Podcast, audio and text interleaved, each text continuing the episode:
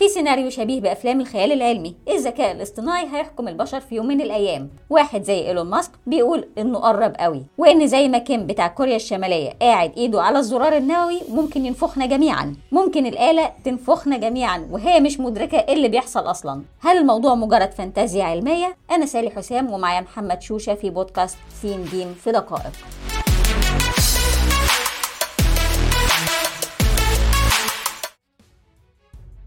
الذكاء الاصطناعي ممكن يبقى مدمر فعلا ولا الموضوع كلام جرايد؟ يعني هو مش كلام جرايد قوي يعني خليني أقول لك إن إحنا عندنا فعلا تجارب مهمة في الموضوع ده بعضها سمعنا عنها زي مثلا حرب أوكرانيا اللي شغالة بقالها فترة في تفاصيل إن كييف استخدمت الذكاء الاصطناعي عشان تكيف ال drones اللي هي بتستخدمها عشان تميز الآليات الروسية عن غيرها ده اتصنف باعتباره كارت تعريف بمستقبل الحرب اللي هيقودها الذكاء الاصطناعي. لكن في قصة أخطر من الموضوع ده غالبا أغلبنا مسمعش عنها قبل كده. الحكومة السويسرية عندها معمل متقدم جدا اسمه سبيس المعمل ده متخصص في أكتر من مجال واحد منها السموم القاتلة والأمراض المعدية. المعمل ده طور منصة اسمها MegaSyn لاستكشاف الأدوية الجديدة بالاعتماد على الذكاء الاصطناعي. فكرة عمل المنصة باختصار إنك بتديها قاعدة بيانات ضخمة فالذكاء الاصطناعي بيشتغل بيربط وبيحلل البيانات المتاحة عشان يوصلنا إن هو بيبتكر أفكار لأدوية جديدة. الأساس المنطقي هنا إنك بتحط مجموعة محددات أو بين قوسين معايير أخلاقية علشان الذكاء الاصطناعي يتحرك من خلالها علشان زي ما بنقول بالبلدي كده عياره ما يفلتش من اللي بيحركه يعني. في نهاية 2021 بقى كان في حاجة لتسريع العملية شوية فالباحثين قرروا يخففوا القيود على سبيل التجربة والنتيجة كانت كارثية. الذكاء الاصطناعي أنتج 40 ألف تصميم لمجموعة قياسية من الأسلحة البيولوجية القاتلة. خد بالك إن إحنا هنا بنتكلم على ذكاء اصطناعي خاضع لإدارة البشر. لكن مثلا إحنا بنتكلم على حاجات تانية إن هو الذكاء الاصطناعي نفسه ممكن يطور وعي. ده مش معلومة مؤكدة بس لو فاكرة الموضوع اللي هو بتاع موظف جوجل كان اتكلم في القصة دي وقال إن برنامج الذكاء الاصطناعي لما ده قدر يطور وعي شبيه بالوعي البشري يعني ممكن في لحظة ما تيجي تديله الأوامر يقول لك لا شكرا مش لاعب. نهار أسود يعني إيه مش لاعبين. الموضوع كبير شوية فخلينا يعني اللي يسمعنا دلوقتي يركز معانا سيكه زيادة. الذكاء الاصطناعي باختصار إنك بتعلم الآلة إزاي تقلد قدرات العقل البشري والشكل اللي بيشتغل بيه.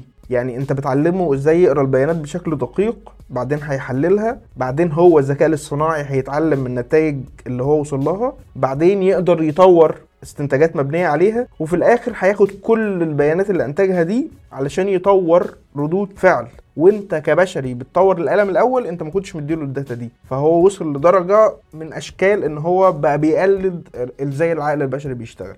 بمعنى أبسط انت أصلا وانت بتعمل الذكاء الاصطناعي عايز تشغل الآلة بدون ما تدوش دماغك بإنك كل شوية تديها البيانات. انت عايزها تتصرف بذكاء وبدون تدخل بشري عشان تبني قدرات زي اللي بيملكها العقل البشري. أو بمعنى أبسط وأبسط انت هنا بتدي الآلة مفتاح القرار.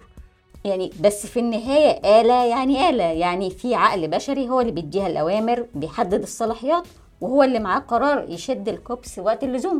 دي بقى هتنقلنا للنقطة اللي بعدها. إحنا في الأول كده الذكاء الاصطناعي مستويين. اللي بتتكلمي عنه ده واللي هو تقريبا معظم الباحثين شغالين فيه لحد دلوقتي اللي هو المستوى الأول. بنسميه الذكاء الاصطناعي الضيق أو الذكاء الاصطناعي الضعيف. ده معمول عشان يعمل مهام محددة ومحدودة. الخطر في المستوى الأول محتمل في أكتر من نقطة. فاكرة النموذج المختبر اللي هو بتاع سويسرا اللي اتكلمنا عنه في الأول؟ okay. تخيلي مثلا إن البرمجة بتاع المختبر ده اتهكرت أو وقعت في إيد حد قرر إن هو يستخدم النتائج اللي هي السلاح البيولوجي. فدي هتبقى مشكلة.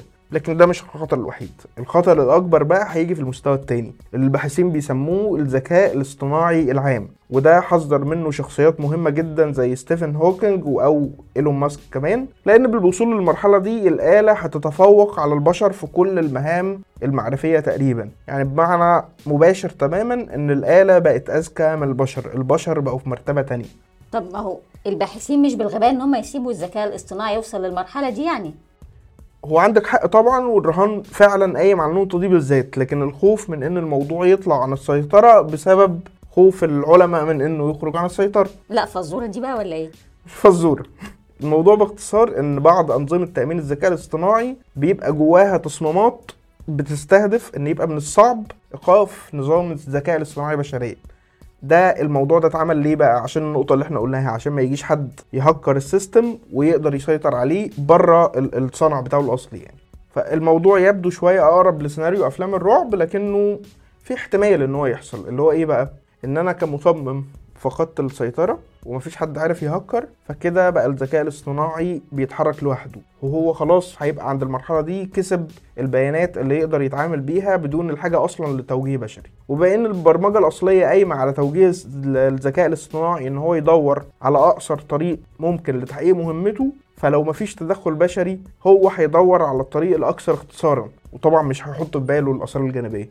طيب هنفترض هنا إن حصل تدخل بشري في محاولة لوقف المصيبة دي. وقتها الآلة هتتعامل مع المحاولة باعتبارها تهديد. حد بيحاول يمنعها من تحقيق الهدف فهي هتتصرف معاه إزاي؟ هتحاول تدمر اللي بيأخر تحقيق الهدف ده وبدون أي تردد عشان توصل للنتيجة اللي أنت طلبتها منها في الأول.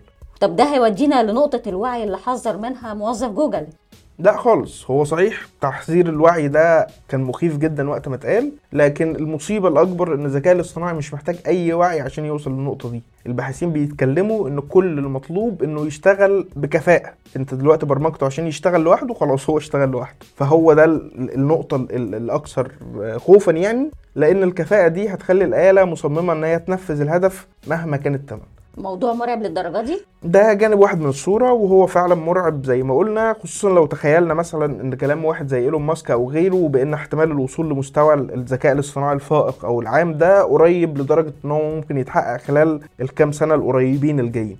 لكن من ناحية ثانية الباحثين بيطمنونا إن الذكاء البشري هيفضل هو الحاكم لأن هو ال creator وإن الآلة هتفضل آلة أنا بشري وهي آلة في الآخر يعني. وعلى عكس البشر فالآلات هي مش خير مطلق ومش شر مطلق هي مش أداة تدمير بالأساس يعني. فبالتالي الأمور هتفضل تحت سيطرة الباحثين اللي بيدوا الأوامر واللي بيدوها القوانين العامة اللي بتحدد معايير الأمان اللي هتمنع الآلة من تجاوز الحدود المسموح بيها. طيب ومع فيلم الرعب اللي حكيناه دلوقتي بتكون انتهت حلقتنا النهارده. كالعادة هنسيب لكم المصادر في ال description. كان معاكم سالي حسام ومحمد شوشة في بودكاست سين جيم في دقائق. استنونا الحلقة الجاية من بودكاست سين جيم في دقائق.